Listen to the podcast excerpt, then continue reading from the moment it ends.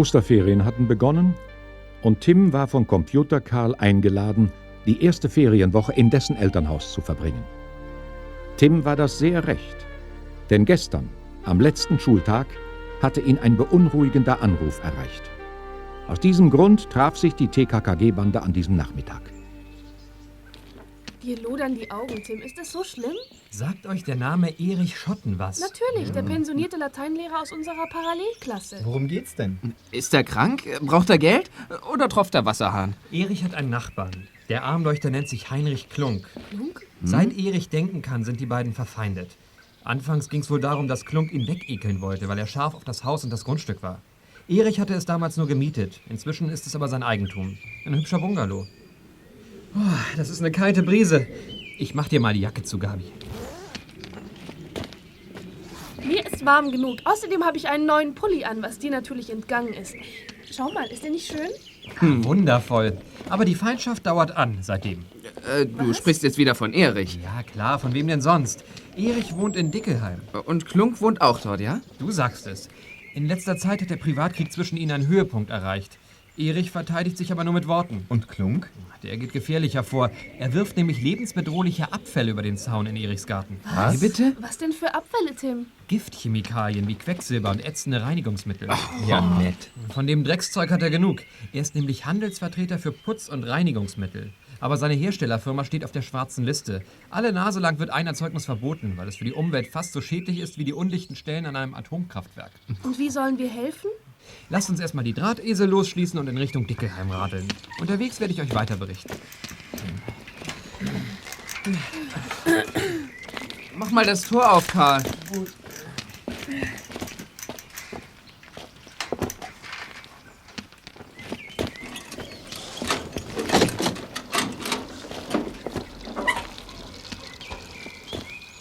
Also dann, Nun erzähl schon weiter, Tim. Klunk steht nicht nur mit Erich auf Kriegsfuß. Sein zweitgrößter Feind ist ein gewisser Dinkelmeier, der Wirt vom Gasthaus Altwirt. Und? Da hat sich gestern was zugetragen. Ein Unbekannter hat Dinkelmeiers Gartenschlauch in sein geöffnetes Kellerfenster gesteckt und dann den Hahn voll aufgedreht. Muss morgens gewesen sein, denn als Kati, die Tochter, spät nachmittags nach Hause kam, stand der ganze Keller unter Wasser. Ein Riesenschaden. Das ist ja Wahnsinn. Und der Verdacht weist auf Klunk? Ja, Erich ist davon überzeugt. Aber wo kein Beweis ist, tut sich die Strafverfolgung schwer. Und Erich bibbert bei dem Gedanken, was mit seinem Bungalow geschieht, wenn er heute Nachmittag verreist. Äh, verstehe. Wir sollen bei ihm aufpassen. Aber nur bis Mitternacht. Wenn wir so spät zurückkommen, müssen meine Eltern Bescheid wissen. Ja, das erledigen wir telefonisch. Und zweitens sind Ferien. Stimmt. Wichtig ist, dass wir klammheimlich eintreffen. Klunk darf von unserer Anwesenheit nichts merken. Er kommt erst mittags nach Hause. Wir verhalten uns leise und unsichtbar. Am Nachmittag reist Erich ab. Wir lauern dann, bis die Dämmerung einbricht. Und wer schleicht ums Haus? Toll, Super. Tim. Durch die Gardine beobachten wir, wie Klunk das Attentat beginnt. Na, und dann auf ihn mit Gebrüll. Du packst ihn, ich bin fürs Gebrüll zuständig. Und Gabi und Karl sind Zeugen. Äh, Nur eins ist mir unklar. Weshalb glaubt Erich, dass Klunk heute zuschlägt? Weil Erich nur eine Kurzreise antritt. Morgen ist er schon wieder zurück. so. Erich hat das jedem im Dorf erzählt. Soweit ich die nahen Ereignisse überblicke, kann eigentlich nichts mehr schiefgehen. Ich bin auf Klunks Gesicht gespannt, wenn wir ihn überraschen. Mensch, Leute, da vorne liegt jemand auf der Fahrbahn. Oh Gott! Los, haut in die Pedalen. Ja, komm, schneller.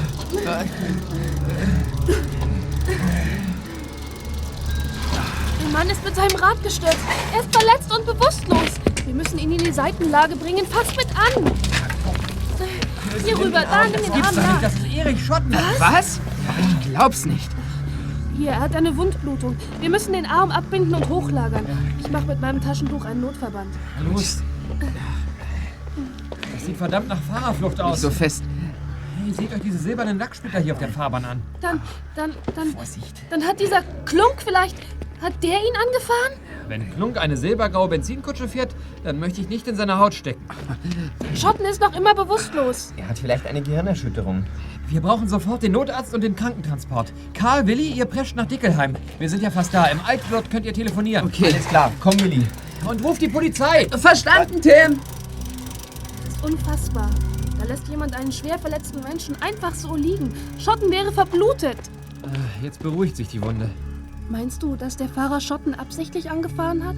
Auszuschließen ist es nicht. Tim, das, das wäre ja ein Mordversuch.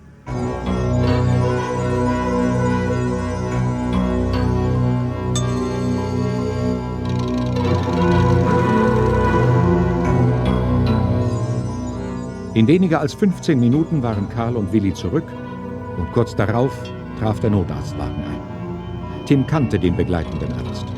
Dr. Lehner lobte die Erste-Hilfemaßnahmen der TKKG-Bande und fügte hinzu, dass Schotters Verletzungen zwar schlimm, aber nicht lebensgefährlich seien. Als der Wagen abfuhr, erschien die Funkstreife am Unfallort. Sorgfältig wurden die Spuren auf der Straße gesichert. Jedoch konnten die vier Freunde nicht viel aussagen. Sie erklärten, dass sie Herrn Schotten kannten und der allein lebe. Von Klunk erwähnte Tim nichts. Noch bestand kein Grund, gegen den Mann einen so schwerwiegenden Verdacht auszusprechen. In geknickter Stimmung radelten unsere Freunde dann weiter nach Dickelheim.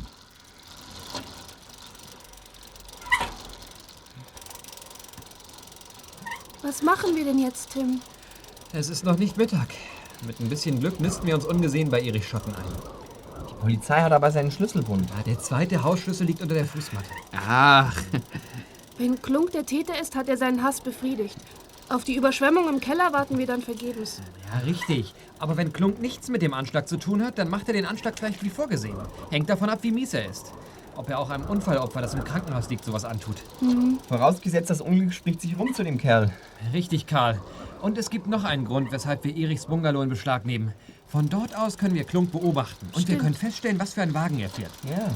Karl, Willi, hat bei euch jemand zugehört, als ihr im Altwirt am Telefon wart? keine Menschenseele. Äh, Wir haben völlig leise gesprochen. Gut. So, wir können absteigen, Freunde. Wir sind da. Gott sei Dank. Bei Klunk rührt sich nichts. Der Typ ist sicherlich noch nicht zurück. Kommt, hinterm Haus ist ein Geräteschuppen. Da können wir unsere Räder verstecken. Oh ja. Los rein. Na,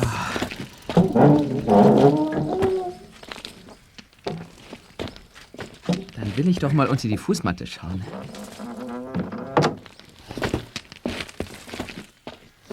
Oh, kein Schlüssel? Achte auf die zerbrochene Steinplatte. Unter dem zerbrochenen Stück. Das soll ja keine Einladung für Unbefugte sein. Ah, äh, dann wollen wir mal.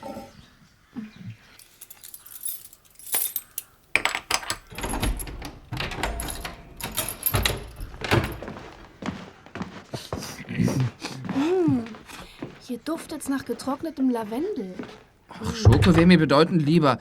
Hey Tim, was machst du denn da am Schlüsselbrett? Das hier ist der Sicherheitsschlüssel. Willst du Erichs Sparschwein öffnen? Quatsch. Ich werde überprüfen, ob die Garage abgeschlossen ist. Warum wohl? Weil dort Erichs Fiat steht. Verstehe ich nicht. Klum könnte nachsehen und er merkt dann gleich, aha, Erich ist nicht verreist, sondern anwesend, also kein Anschlag.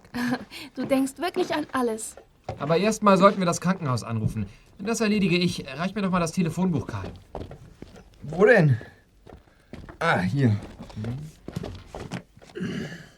Mal sehen.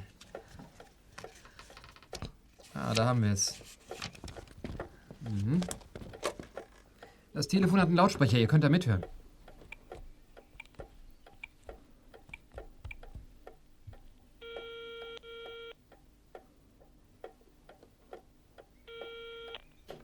Kreiskrankenhaus Pleistkirchen, guten Tag. Guten Tag, ich hätte gern Dr. Lehner gesprochen. Einen Augenblick bitte. Oh, nicht zu fassen, bei der Musik biegen sich ja die Fußnägel nach oben. Stellt euch mal vor, wenn unser Anruf ein Notfall wäre. Oh Gott. Lena? Äh, hallo, hier spricht Peter Carsten. Ah, Tim. Du willst wohl wissen, wie es Schotten geht. Mhm, und? Wir können aufatmen. Er ist bei Bewusstsein. Gefahr besteht nicht mehr. Allerdings wird er eine Weile hierbleiben müssen. Die Gehirnerschütterung verlangt absolute Bettruhe. Neben seiner Wunde am Arm hat auch das Schultergelenk was abgekriegt. Trotzdem hat er noch Glück im Unglück gehabt. Ohne eure Hilfe wäre es schlimm ausgegangen. Also ein besonders krimineller Fall von Unfallflucht. Die Polizei wird sich darum kümmern. Ich habe Gabis Vater verständigt. Kommissar Glockner war schon hier. Er kennt Herrn Schotten. Und, was hat er ausgesagt? Nicht viel. Er kann sich nur erinnern, dass er einen Wagen hinter sich hörte, dann der Aufprall und danach nichts mehr. Danke, Dr. Lehner, das war's dann erstmal. Grüßen Sie bitte Herrn Schotten von uns. Werde ich machen, Tim. Und vielen Dank nochmal. Hey, kommt mal schnell ans Fenster. Ich glaube, Klunk kommt zurück. Tatsächlich. Versteckt euch hinter der Gardine, er darf uns auf keinen Fall sehen.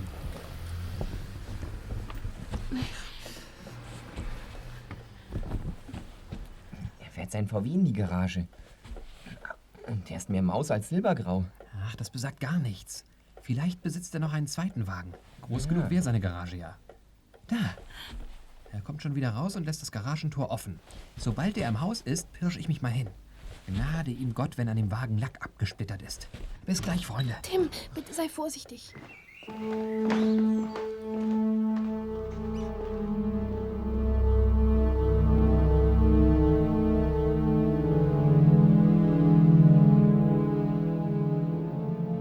Vorsichtig schlich Tim aus dem Haus und kroch auf Händen und Füßen durch das kniehohe Gras zu der Doppelgarage des Reinigungsvertreters.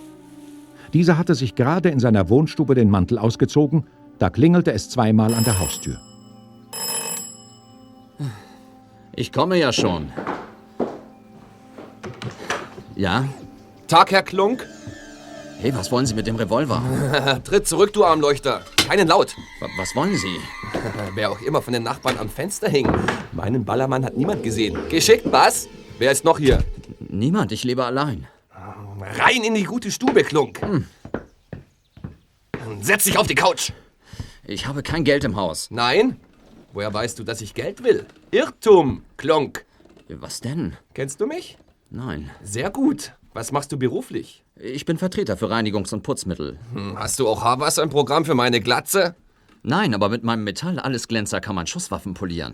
Schnauze, Klunk. Die Witze reiße ich. Ist das klar? Habe verstanden. Ich habe mich heute Vormittag in deiner Garage umgesehen. Da steht ein grauer VW. Vor einem Jahr am 30. März hattest du einen anderen Wagen. Einen silberfarbenen Mercedes. Richtig? Ja. Wo ist der Wagen jetzt? Hast du ihn verkauft oder in Zahlung gegeben? Weder noch. Er wurde verschrottet, jedenfalls das, was von ihm übrig blieb. Ich hatte einen Unfall. Mir ist nichts passiert, aber der Wagen fing Feuer, ist völlig ausgebrannt. Ausgebrannt? Naja, er hatte über 100.000 auf dem Tacho. Ich war nicht traurig. Klunk, du warst am 30. März vorigen Jahres in Mailand. Dort wurde dir der Wagen gestohlen. Aber schon am nächsten Morgen fand ihn die Polizei. Abgestellt in einer Seitenstraße. Genau das sagte man mir. Ich hab den Wagen geklaut. Hm. Und während dieser Nacht habe ich 20 Kilo Heroin in den Hohlräumen versteckt. Der Stoff stammt aus Nahost. Jemand, auf den die Polizei nicht achtet sollte, ohne es zu ahnen, Kurier für mich machen. Oh Mann! Und du, Armleuchter, baust einen Unfall. 20 Kilo Stoff sind verschrottet. Ich fasse es nicht. Warum kommen Sie denn erst jetzt? Ich wurde eingelocht und zu zwölf Monaten verknackt. Dann wurde ich auch noch krank. Erst heute konnte ich ausreisen. Aber du, du Straßenrambo, verschrottest den Wagen. Tut mir leid, hätte ich das gewusst, ehrlich, ich hätte das Wrack für Sie aufgehoben. Aber es wurde eingestampft, war ja völlig ausgeglüht. Dann hat sie das Rauschgift in nichts aufgelöst. Klunk! Es war das wertvollste Wrack der Welt. Nun ja, c'est la vie. Ich. Ich gehe dann. Warten Sie, ich bringe Sie zur Tür. Nicht nötig. Er geht tatsächlich. Na, dann wollen wir mal.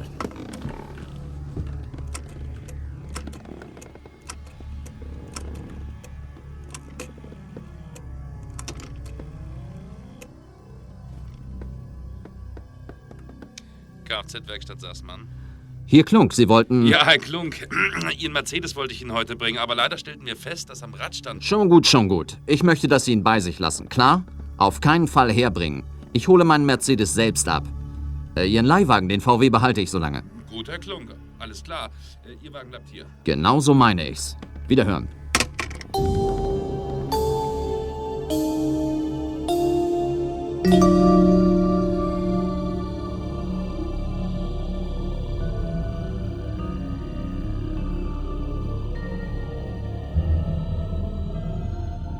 Gabi, Karl und Willi standen noch immer hinter der Gardine auf Posten.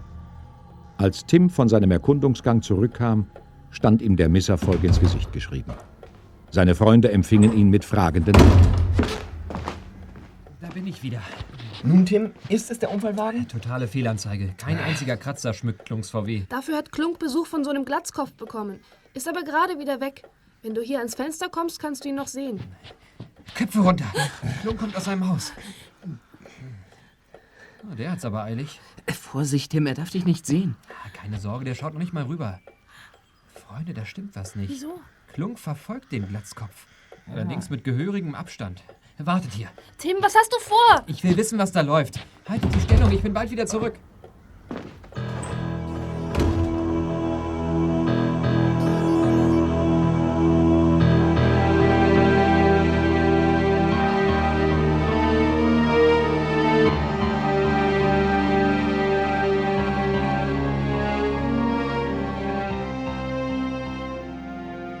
Unauffällig folgte Tim dem undurchsichtigen Reinigungsvertreter, der wiederum dem noch undurchsichtigeren Glatzkopf in das Gasthaus Altwirt folgte. Hinter der Eingangstür gab es zwei weitere Türen. Rechts ging es in die Gaststätte, links in die Bierstube. Tim entschied sich für rechts. In der Gaststätte hockte Klunk auf einer Bank und blickte angestrengt durch eine Glasscheibe in die Bierstube. Dort saß der Glatzkopf und hatte sich ein Bier bestellt.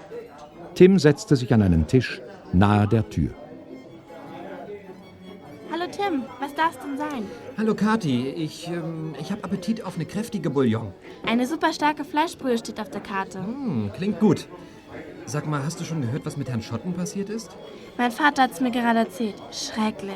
Tja, Kathi, jetzt schnüffeln wir hier ein bisschen rum, meine Freunde und ich. Das ist ja stark. Kann ich euch irgendwie helfen? Kommt drauf an. Dieser Typ da hinten am Tresen mit der Glatze. Kennst du den? Schau nicht drüber. Ich weiß, wen du meinst. Ich muss leise sprechen, sonst hört er mich. Das ist Ludwig Brendel. Wohnt seit heute bei uns. Wir haben ja auch Fremdenzimmer. Woher kommt er? Als Adresse hat er Mailand angegeben. Aha. Hat er einen Wagen? Einen blauen Citroën. Meinst du, er ist der Täter? Zunächst mal suchen wir einen silbergrauen Wagen. Da fallen mir viele ein. Soll ich dir eine Liste machen? Das wäre was für die Polizei. Fangen wir mal bei Erichs Nachbarn an, dem Heinrich Klunk. Hat der... Ein mieser Typ. Mein Vater vermutet, dass Klimt bei uns mit dem Gartenschlauch... Ja, von dem Vorfall habe ich gehört, durch Erich. Hat Klunk zwei Wagen oder nur den VW? Klunk hat keinen VW, sondern einen Mercedes. Du, jetzt fällt's mir ein. Er ist silbrig, ja richtig silbrig. Mercedes? In seiner Garage steht ein grauer VW. Ich schwöre, Tim, Klunk hat einen Mercedes mit silbriger Metallic-Lackierung. Tausend Dank für die Info, Kathi. Auf die Bouillon muss ich jetzt leider verzichten. Ich bin in Eile. Ruft mich an, wenn ihr Hilfe braucht. Machen wir. Mach's gut. Tim war nicht entgangen, dass Klunk die Bierstube während seines Gesprächs mit Kathi wieder verlassen hatte. Und wie schon zuvor verfolgte Tim den Tatverdächtigen, der auf dem kürzesten Wege wieder zurück nach Hause eilte.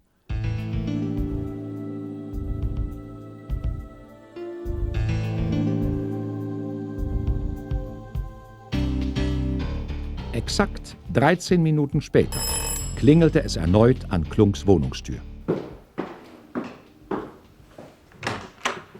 Ja? Herr Klunk, wir müssen mit Ihnen reden. Äh, was?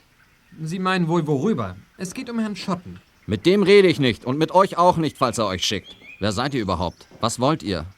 Macht's kurz, ich habe keine Zeit. Wenn Sie erst mal im Knast sitzen, haben Sie Zeit in Hülle und Fülle. Aber gut, ich bin Peter Carsten. Das sind meine Freunde. Hallo. Und nun tun Sie nicht so, als wäre es Ihnen neu, dass Herr Schotten vorhin überfahren wurde. Was? Dieser scheußliche... Äh, überfahren, sagst du? Von wem? Hey, hey, ihr denkt doch nicht, ich hätte Schotten überfahren. Auf der Fahrbahn hat man silbergraue Lacksplitter sichergestellt. Ihr Wagenklung kommt in Frage. Ich meine nicht den VW, ich meine den Mercedes.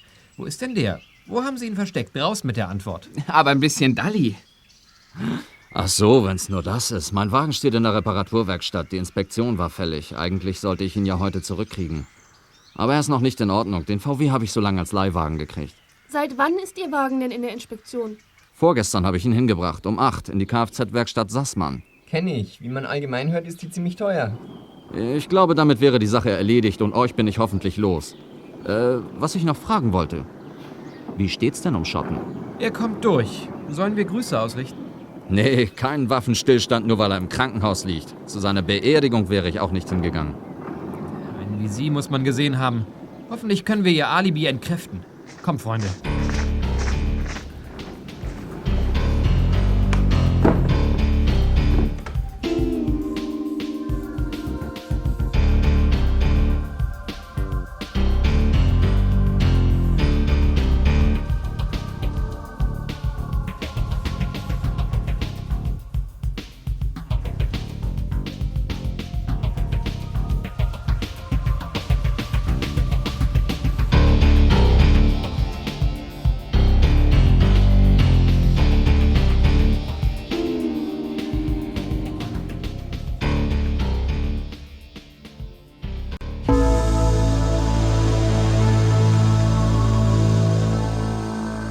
Leo Sassmann hielt eine schwarze Zigarre mit seinen Wulstlippen fest und saugte grünlichen Qualm in sich rein. Der Besitzer der Kfz-Werkstatt saß mit seinem Partner Hartwig Platzke im verrauchten Büro und schmiedete finstere Pläne. Im Schuppen steht der Mercedes erstmal gut. Heute Abend nehme ich ihn mir vor, dann ist nichts mehr zu sehen. Mensch, Leo, sollen wir nicht mal kurz im Krankenhaus anrufen und fragen, ob Schotten den Unfall überlebt hat? Mensch, Hartwig, mach dich doch nicht verrückt, es war ein Unglück. Aber wir haben Fahrerflucht begangen. Wir müssen jetzt an was anderes denken. Ich weiß. Diesmal musst du 13 Kilo Heroin von Mailand nach Deutschland schmuggeln. Am besten du reist heute noch los. Ferroni erwartet dich. Ob ich nicht doch mal im Krankenhaus anrufe? Vergiss es, aber du kommst mit der Bahn zurück. Wäre peinlich, wenn man bei der Leibesvisitation den Stoff bei dir findet. Bin doch nicht blöd. Das bist du nicht, mit dir klappt das Geschäft. Brendel war blöd. Ludwig Brendel, richtig. Was ist eigentlich aus dem geworden? Du hast mir damals nie erzählt, was eigentlich passiert ist. Es war vor einem Jahr. Brendel hatte den Stoff von Ferroni abgeholt und einen fremden Wagen als Kurier benutzt. Hm, kennt man ja die Masche. Angeblich war es ein weißer Opel mit dem und dem Kennzeichen. Das war auf jeden Fall das Letzte, was ich von Brendel hörte. Später hörte ich von Ferroni, die Polizei hätte ihn erwischt. Er wäre verurteilt worden, zu einem Jahr. Und der Wagen? Die Zulassungsnummer war falsch. Brendel hatte eine genannt, die es hier überhaupt nicht gibt. Und dann? Veroni hat einen Mittelsmann losgeschickt. Der konnte Brendel im Knast besuchen. Brendel schwor, er hätte mir die richtige Kfz-Nummer genannt. Pustekuchen. Den Opel gibt's gar nicht. Sitzt Brendel dann noch im Knast oder ist er wieder auf freiem Fuß? Er wurde vor kurzem entlassen. Seitdem ist er untergetaucht. Wenn er ehrlich ist, wird er sich bei dir melden. Hoffentlich. Und nun nochmal zu deinem Auftrag, Hartwig. Es sind 13 Kilo Heroin. Morgen dann kommst du mit dem letzten Zug aus Mailand zurück. Am besten du versteckst wieder alles im... Psst. Ich glaube, wir werden belauscht. Eben war dein Geräusch an der Tür. Also gut, ich werde dann aus Mailand anrufen, dass du dann genau weißt, dass ich... Aha, mein Sohn lauscht an der Tür. Was soll das, Sascha? Gibt's bei euch was zu lauschen? Cool bleiben, Daddy. Ich hab gar nichts gehört. War nur zufällig mit dem Ohr am Schlüsselloch. Hat mir nämlich die Schuhbänder gebunden. So, so. Dann mach mal einen Abgang, Junge. Platzke und ich haben was Wichtiges zu besprechen. Okay. Weiß dein Sohn über unsere Geschäfte Bescheid? Selbstverständlich nicht. Ich bin doch sein Vorbild. So, jetzt ziehe ich los, sonst schaffe ich den Flieger nicht mehr. Äh, vorher muss ich mich noch von Judy verabschieden. Ich gehe da mal. Tu das. Hey Leo, was ist denn los mit dir? Ich dachte gerade an Sascha. Ähm, meinte der Junge nicht, er hätte sich die Schuhbänder gebunden? Ich glaube ja. Er hat gelogen, Hartwig. Sascha hatte seine Stiefel an.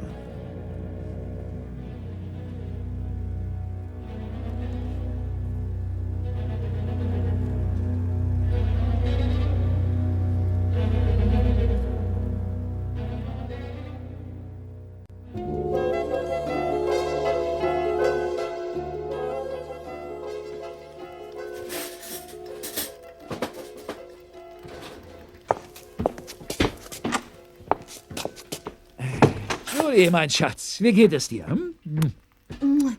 Ich habe uns was Leckeres zu essen gemacht. Als Vorspeise gibt's eine Fischsuppe. Ich habe nicht viel Zeit zum Essen. Ferroni erwartet mich wieder. Und diesmal, Schatz, ziehen wir die Sache durch. Sie ist noch heiß. Verschluck dich nicht an den Gräten. Ja, die Sache ist so. Sassmann hat allen Grund, sich über seinen Sohn zu beklagen. Sascha ist nicht nur faul, sondern hat auch noch zwei Jugendstrafen weg. Und? Der Junge wird unser Sündenbocken. Glaubst du wirklich, dass Sassmann den eigenen Sohn verdächtigt? Ja, er wird's natürlich leugnen, aber den Verdacht kann er nicht abstreiten. Wie schmeckt dir die Suppe? Oh, oh, großartig, ausgezeichnet. Also hör zu. Morgen um 21.40 Uhr komme ich aus Mailand zurück. Mit 13 Kilo Stoff. Ich fahre durch bis zum Westbahnhof. Du wirst alle Taxen, die davor stehen, telefonisch irgendwohin bestellen. Ja? Dann habe ich die Gewissheit, dass ich zu Fuß gehen muss. Und zwar durch die Lagerhausstraße. Die kenne ich. Die ist stockdunkel und einsam. Genau. Du wartest hinter der Biegung in der Einfahrt. Bringst einen Knüppel mit, damit du mich auch niederschlagen kannst. Wie bitte? Ja, Judy, das muss sein. Ich kann doch nicht. Doch, du kannst. Nur wenn es echt aussieht, stehe ich vor Sassmann als schneeweißer Engel da. Wenn man mich findet, ist meine Reisetasche natürlich weg und Sassmann wird wissen, wer dahinter steckt. Söhnchen Sascha. Denn der hat uns vorhin belauscht, als wir alles besprachen.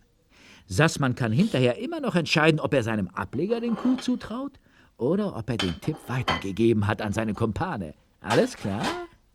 Ah, Also gut. Ich hau dir auf die Birne.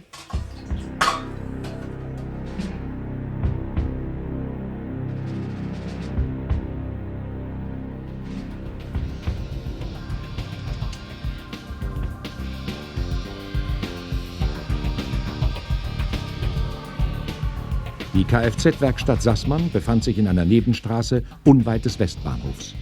Die TKKG-Freunde schoben ihre Drahtesel auf den Hof und stellten sie an eine dicht mit Efeu bewachsene Mauer. Hier ist noch Mittagspause. Wir kommen zu früh, kein Mensch da. Ob Sassmann Mittagsschlaf hält?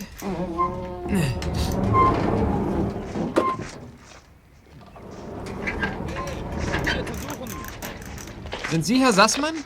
Allerdings. Wir haben eine Frage. Kennen Sie einen gewissen Heinrich Klunk aus Dickelheim? Weshalb wollt ihr das wissen? Er behauptet, sein silbergrauer Mercedes wäre hier bei Ihnen zur Inspektion. Und zwar seit vorgestern um 8 Uhr. Und? Weshalb ist das wichtig? Eigentlich wollten wir antworten und keine Fragen. Aber es geht hier nicht um einen spaßigen Dialog, sondern um eine Auskunft. Es geht nämlich um Unfallflucht. Ein alter Mann wurde fast zu Tode gefahren. Aber wir können auch gleich die Polizei rufen. Ganz genau. Ich kann bestätigen, dass sich der Wagen seit vorgestern hier befindet. Können wir den Wagen sehen? Wozu? Um ganz sicher zu gehen. Es könnte ja sein, dass Sie sich irren. Den Wagen zeige ich euch nicht. Also doch, Polizei, wie Sie wollen. Hm, der Wagen ist nicht in Ordnung. Dort vorne steht er. Als ich ihn vorhin rangieren wollte, bin ich von der Kupplung abgerutscht und volle Pulle gegen die Mauer gekracht. Daraus ergibt sich, vielleicht ist der Mercedes der Unfallwagen. Aber nicht Klunk saß im Wagen, sondern... Hm, nun müssten wir Sie doch fragen, Herr Sassmann, wo Sie gegen 11.30 Uhr waren. Hier war ich und jetzt langt's mir, du Lümmel. Spiel den Polizisten, wo du willst, aber nicht bei mir. Runter von meinem Hof, verschwindet! Kommt, Freunde, wir gehen. Ja, los.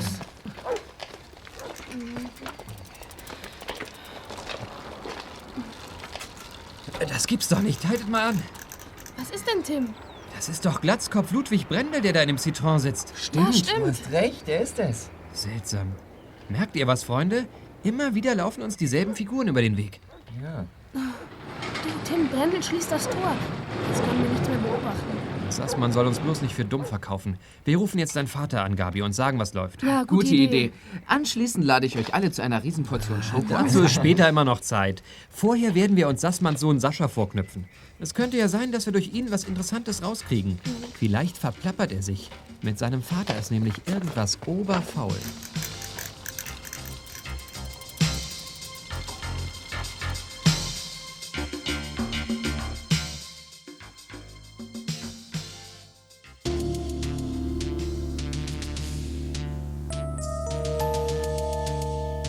Während Tim, Karl, Willi und Gabi zur Telefonzelle radelten, um Kommissar Glockner zu informieren, stieg Ludwig Brendel aus seinem Citroën und ging mit Leo Sassmann in das Büro der Kfz-Werkstatt, in dem es wie üblich nach Schnaps und Zigarren roch.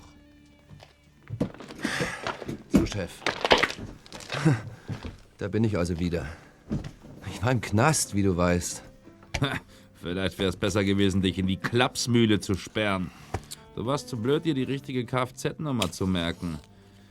Du schuldest mir 20 Kilo. Oh, Chef, ich hab nachgedacht. Im Knast hat man Zeit dazu. Mir ist nur eine Erklärung eingefallen. Das Kennzeichen des Wagens muss gefälscht gewesen sein. Vielleicht ein geklautes Auto, das verschoben werden sollte. Immerhin war es das Opel Spitzenmodell. Natürlich waren dann auch die Papiere falsch. Also nullo Aussichten für uns, da noch irgendwie nachzuhaken. Ist eben Pech. Reines Pech. Ich nahm mir ja an, dass du mich reingelegt hast, um selbst abzusagen. Also, dass du mich ein Jahr verdächtigst. Ich könnte dich betrügen. Darauf muss ich einen trinken.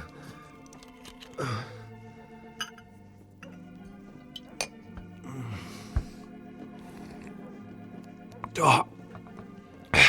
Wie läuft eigentlich das Geschäft? Nachdem du ausgefallen warst, musste ich natürlich Ersatz schaffen. Hartwig Platzke. Kennst du ihn? Ist bei mir eingestiegen. Ich kenne Platzke. Flüchtig. Netter Kerl. Im Moment habe ich keinen Job für dich. Das heißt. Ja? Das ist kein Job, nur eine Gefälligkeit. Mach ich. Was kann ich für dich tun, Chef? Hat nichts mit Drogen zu tun. Ein Kunde von mir, Klunk mit Namen, scheint in einen Unfall verwickelt zu sein. Doch zur Tatzeit war sein Wagen hier in der Werkstatt. Dummerweise habe ich den vorne beschädigt. Nun sieht es so aus, als würde ich die Unfallspuren beseitigen. Ist natürlich totaler Blödsinn. Um das ganze Theater von vornherein abzuwürgen, täte mir ein Alibi gut. Machst du's? Ich zahle dir dafür 5000. Wenn's weiter nichts ist. Was für einen Wagen hat dieser Klunk denn? Ein Mercedes. Silbermetallic.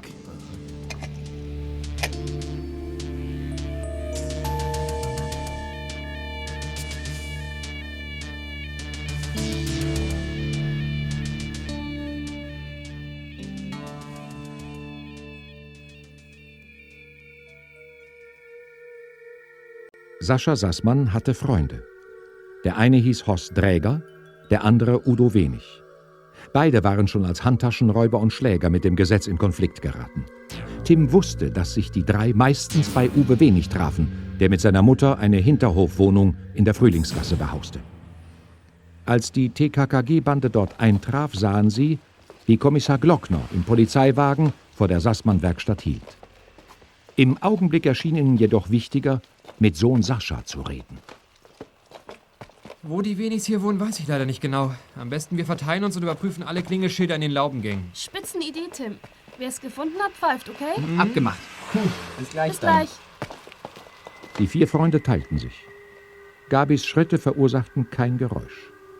Sie ging gerade an einer Mülltonne vorbei, da hörte sie aus dem darüberliegenden Fenster eine laute Stimme. Augenblicklich blieb sie stehen und lauschte.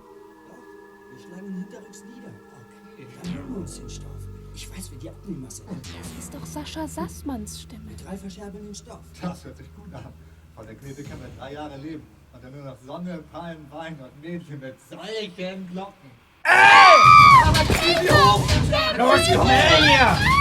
Ich komme! Gabi, geh zur Seite, ich schwinge! Oh,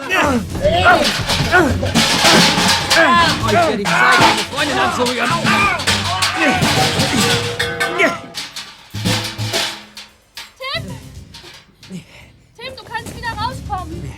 Gabi! Was ist passiert? Und wieso krabbelt Tim aus dem Fenster? Geht mal zur Seite, Freunde. Oh, Tim. Was war denn? Nichts, gar nichts. Ich sehe bei der Mülltonne eine Haselmaus, laufe her, bücke mich und in derselben Sekunde werde ich von diesem Monster an den Haaren gepackt und hochgezogen. Ich dachte, er will mich skalpieren. Ah, dann können wir ja gehen. Die haben ihre Nasenstüber weg. Fehlen die Haare oder sind alle noch dran? Fünf Stück vermisse ich. Und das waren die schönsten. Ja, was war denn nun wirklich los? Psst, ich konnte sie belauschen, zufällig. Aber die sollen denken, ich hätte nichts mitgekriegt. Gehen wir zu den Rädern, dann erzähle ich's euch. Aber du wolltest doch mit Sascha Sassmann reden, Tim. Ich glaube nicht, dass er mir jetzt noch Rede und Antwort steht.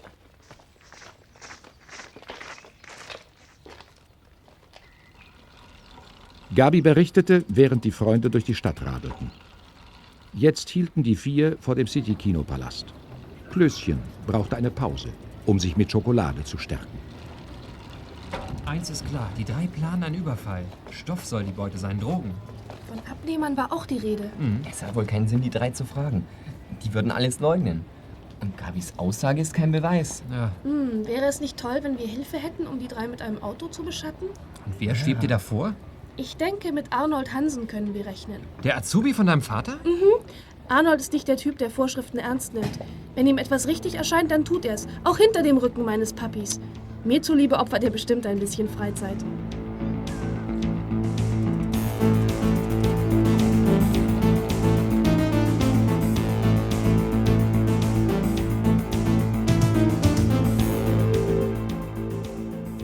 Am späten Nachmittag wurde der Himmel schwarz. Ein Dauerregen begann. Die TKKG-Bande hatte Erich Schotten im Kreiskrankenhaus besucht. Der Lateinlehrer war noch sehr blass, aber Dr. Lehner versicherte, schon bald sei Erichs Gesundheit wiederhergestellt. Nach ihrem Besuch trafen sich die vier Freunde unweit der Kfz-Werkstatt Sassmann mit Kriminalanwärter Arnold Jansen. Inzwischen war es dunkel. Und das einsetzende Gewitter verwandelte die Umgebung in eine unheimliche Szenerie.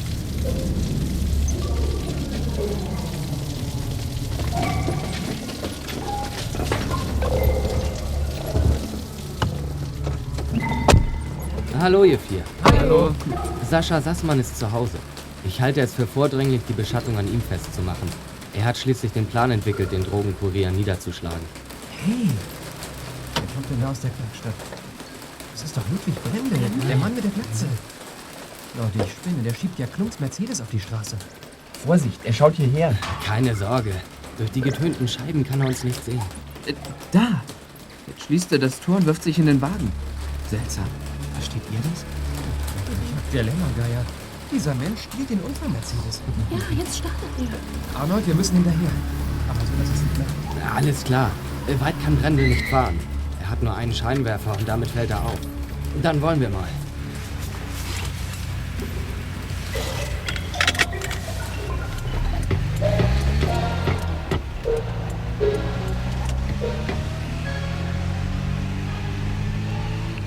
Mit gehörigem Abstand folgten die fünf dem Autodieb.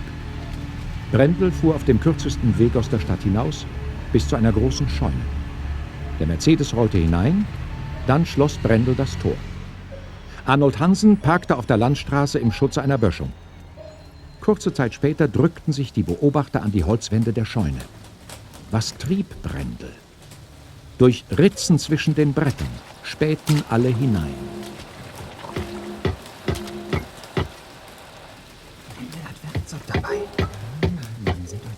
Jetzt geht's der Karosserie an den Kragen. Was der da im Lärm macht. Ich bin sowas von neugierig. So neugierig kann ein Junge gar nicht sein. In dem Wagen muss was versteckt sein. Ja, jetzt hat er was gefunden. Kleine Pakete im braunen Packpapier. Kleine Pakete? Jetzt öffnet er sie.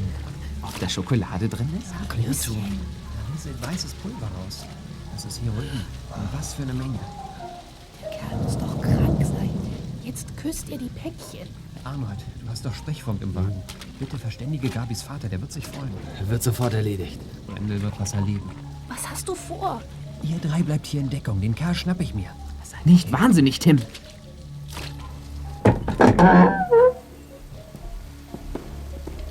Brendel, das Spiel ist aus. Was willst du, Junge? Die Polizei ist schon verständigt, du elender Dealer. Sie interessiert sich sehr für das Heroin und den Unfallwagen, den du geklaut hast. Zwing mich nicht, Gewalt anzuwenden und mach einen Abgang, du Bastard! Leg den Vorschlaghammer wieder hin, Brendel. Du hast es anscheinend so gewollt. Jetzt bist du dran. Mach dein letztes Stoßgebet, Saukerl. Nicht doch, es tut deiner Gesundheit.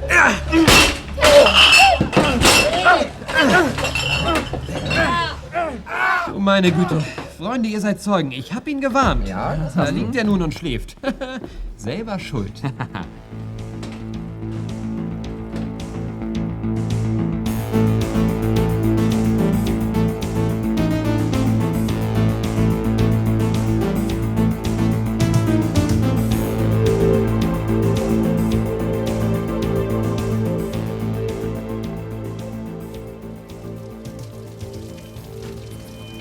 Es regnete noch immer, als Minuten später zwei Polizeifahrzeuge vor der Scheune hielten. Kommissar Glockner war so verblüfft, dass er gar nicht danach fragte, wieso sich sein Azubi Arnold Hansen der TKKG-Bande als Helfer zur Verfügung gestellt hatte. Ihr habt ja mal wieder ganze Arbeit geleistet. Gratuliere. Danke, danke. Der Täter ist mir allerdings nicht unbekannt. Was? Warum denn? Das ist Ludwig Brendel, Sassmanns Alibi-Zeuge. Die beiden haben angeblich heute von 11 bis 12 in Sassmanns Büro gehockt, beim zweiten Frühstück. Glatte Lüge, Herr Glockner. Zu der Zeit war Brendel in Dickelheim und hat Erich Klunk besucht. Das können wir bezeugen. Stimmt. Brendel, nun raus mit dem Geständnis. Ihre Lage ist verdammt schlecht. Ich. Äh. Ich habe Drogen geschmuggelt. Auf eigene Faust. Auf eigene Rechnung. Hm, Quatsch, warum sollte ich ihn schonen, Mistkerl? Leo Sassmann ist der Boss. Er besorgt inzwischen Handel. Aber das erzähle ich noch im Einzelnen. Sehr vernünftig. Mit dem Mercedes ist hier so ungefähr alles schiefgelaufen, was schieflaufen kann. Ich dachte, Klunk hätte ihn verschrottet. In Wahrheit stand er aber bei Sassmann. Und der Blödmann ahnte nicht, dass ein Stoff. Ja, er hat ihn doch bei Veroni in Mailand bezahlt. Unter dem Blech ist. Ferroni? Wer ist das? Der ist die Anlaufstelle. Der Lieferant für halb Europa. Der Kommissar stellte noch weitere Fragen und allmählich entstand ein genaueres Bild der Ereignisse. Dann ging es zurück zur Stadt, und zwar zur Sassmann-Werkstatt. Dort stand das Tor jetzt offen. Das Polizeifahrzeug mit Glockner, Brendel und einem Uniformierten rollte auf den Hof, gefolgt von Arnolds Kastenwagen mit der TKKG-Bande.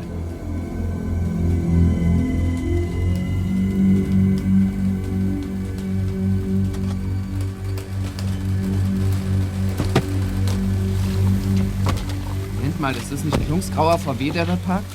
Tatsächlich. Sassmann hat bestimmt den Diebstahl des Mercedes bemerkt und Klunk verständigt. Na, dann wollen wir doch mal die Werkstatt betreten. Komm. Ja.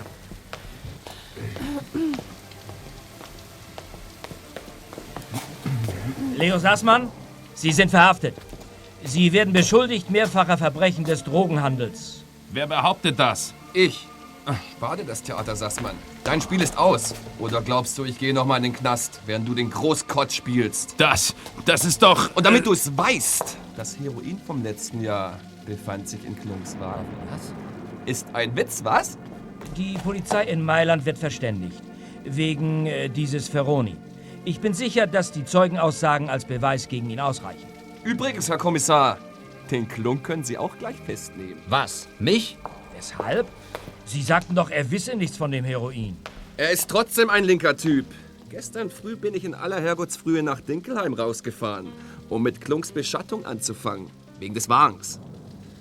Was soll ich Ihnen sagen? Schleicht der Kerl sich an einen Bungalow ran und setzt das schöne Haus total unter Wasser, indem er den Gartenschlauch ins offene Kellerfenster hängt und dann den Hahn aufdreht. Der Anschlag auf die Dinkelmeiers vom Altwirt. Bravo, Brendel. Diese Aussage dient der Gerechtigkeit. Tja, meine Herren, das wär's dann wohl.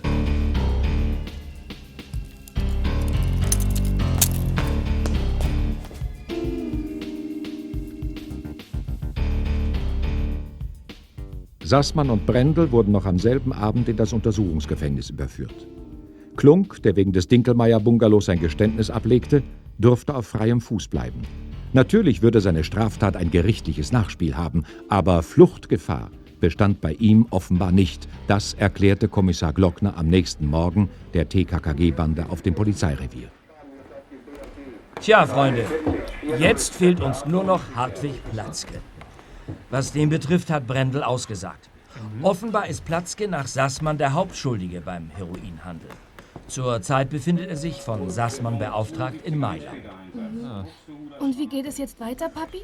Tja, sobald Platzke zurückkommt, schnappen wir ihn. Seine Freundin Judy Holzogen, die bei ihm wohnt, weiß noch nicht, dass Sassmann verhaftet ist. Das halten wir auch vorläufig geheim. Wobei man natürlich nie weiß, ob es auch geheim bleibt. Wann kommt Platzke denn zurück? Tja, Sassmann hat nichts verraten und Judy Holzogen weiß es angeblich nicht. Tja, da, damit müssen wir eben leben.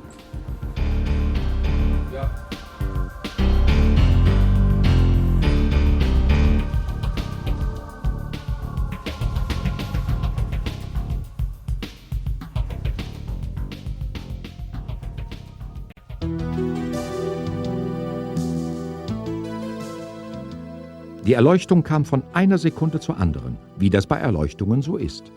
Und Tim fragte sich, warum zum Teufel er nicht früher darauf gekommen war. Am Nachmittag, als sich die TKKG-Bande traf, erklärte Tim seine Erkenntnis. Also, Freunde, hört zu. Ich ahne mit hoher Wahrscheinlichkeit, wen das miese Trio Sassmann Junior, Dräger und wen ich überfallen will. Du wirst es uns sicherlich sagen, großer Ahner. Klar doch. Ich denke an Platzke. Platzke? Hm, total richtig. Der Typ kommt irgendwann aus Mailand zurück und hat die Taschen voll Rauschgift. Sicherlich weiß Sascha davon. Und da er ein charakterloser Typ ist, kann man ihm unterstellen, dass er seinen eigenen Vater berauben will. Den trifft es nun nicht mehr. Den hat mein Papi aus dem Verkehr gezogen. Aber Platzke wird versuchen, das Geschäft zu übernehmen. Als Nachfolger in Sachen Drogenimport. Wir werden den Überfall verhindern und deinem Vater Gabi die Arbeit abnehmen, indem wir den Typ dingfest machen. Okay. Und wie stellst du dir das vor? Ja, wir beschatten Sassmann Junior Dräger und wenig. Und zwar sofort. Mit ein bisschen Glück sollte es uns eigentlich gelingen, dieses miese Pack zu greifen.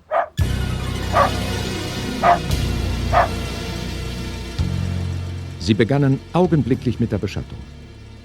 Und schon am selben Abend wurde ihre Ausdauer belohnt. Sie folgten den drei vorbestraften Jugendlichen zur dunklen Lagerhausstraße, die direkt vom Westbahnhof abzweigte, und legten sich auf die Lauer.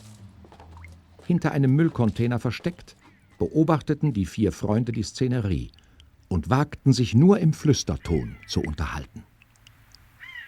Mensch, Tim, wie lange warten wir hier schon? Stehen die drei denn nur so rum? Abwarten, Freunde. Ich habe mich beim Bahnhof genauestens informiert. Der letzte Zug aus Mailand trifft um 21.40 Uhr ein. Wie spät haben wir jetzt? Genau. Ah, meine Uhr ist stehen geblieben. Mensch, Tim, ich glaube, es geht los. Die drei verstecken sich dort im Hauseingang. Oh, ich glaube, ich kriege einen Herzschlag. Da vorne steht jemand im Gebüsch. Wo denn? Ich kann gar nichts sehen. Ja, jetzt sehe ich's auch. Eine Frau. Irgendwas stimmt hier nicht. Ich habe das Gefühl, wir werden die ganze Zeit beobachtet. Meinst du? Hör auf, Tim, ich mach mir vor Angst gleich in die Hose. Es geht los. Da kommt jemand. Ah, Judy! Judy, hilf mir! Los jetzt! Ja, los, auf! Aua! Oh nein, halt mich! Polizei! Stehen bleiben! Sie sind verhaftet! Papi! Wie kommst du denn hierher? Ja nicht. Wo kommen Sie denn her? da staunt ihr, was? Die Polizei ist nicht ganz so blöd, wie ihr manchmal denkt. Wir waren natürlich schon vor euch hier. Versteckt im Gebüsch. Mir war doch gleich so, dass wir beobachtet wurden. Allerdings, als ich euch kommen sah, konnte ich natürlich nicht mehr eingreifen, weil sonst die ganze Polizeiaktion ins Wasser gefallen wäre. Aber woher wusstest du davon, Papi? Hm. Platzkes Lebensgefährtin Judy Holzogen war mir gleich verdächtig. Ich ließ sie beschatten. Und tatsächlich führte uns die Dame direkt hierher zum Tatort. Mit einem Knüppel in der Hand. Aber was sie damit vorhatte, soll sie uns auf der Wache erzählen. Sascha Sassmann, Dräger, Wenig und Platzke wurden festgenommen. Alle vier legten umfangreiche Geständnisse ab. Die Ermittlungen gegen Judy Holzogen wurden eingestellt. Sie bestritt, trotz Knüppel in den Händen, in irgendeiner Weise in die Drogengeschäfte verwickelt zu sein und Platzke, ihr Freund, nahm alle Schuld auf sich. Carlo Ferroni, der Großdealer in Mailand, entging seiner Verhaftung wegen eines Schlaganfalls, den er erlitt, als die Polizei bei ihm aufkreuzte. Ferroni, der schon alt war, würde für den Rest seiner Tage ein Pflegefall bleiben, gelähmt und nicht mehr fähig zu sprechen. Bleibt noch zu sagen, dass Erich Schotten, der alte Lateinlehrer, wieder vollkommen gesund wurde und sich bedankte bei der TKKG-Bande, indem er zum Fest den Osterhasen spielte und die Kids mit so großartigen Geschenken überraschte, als fielen Ostern, Weihnachten und vier Geburtstage auf einen Tag.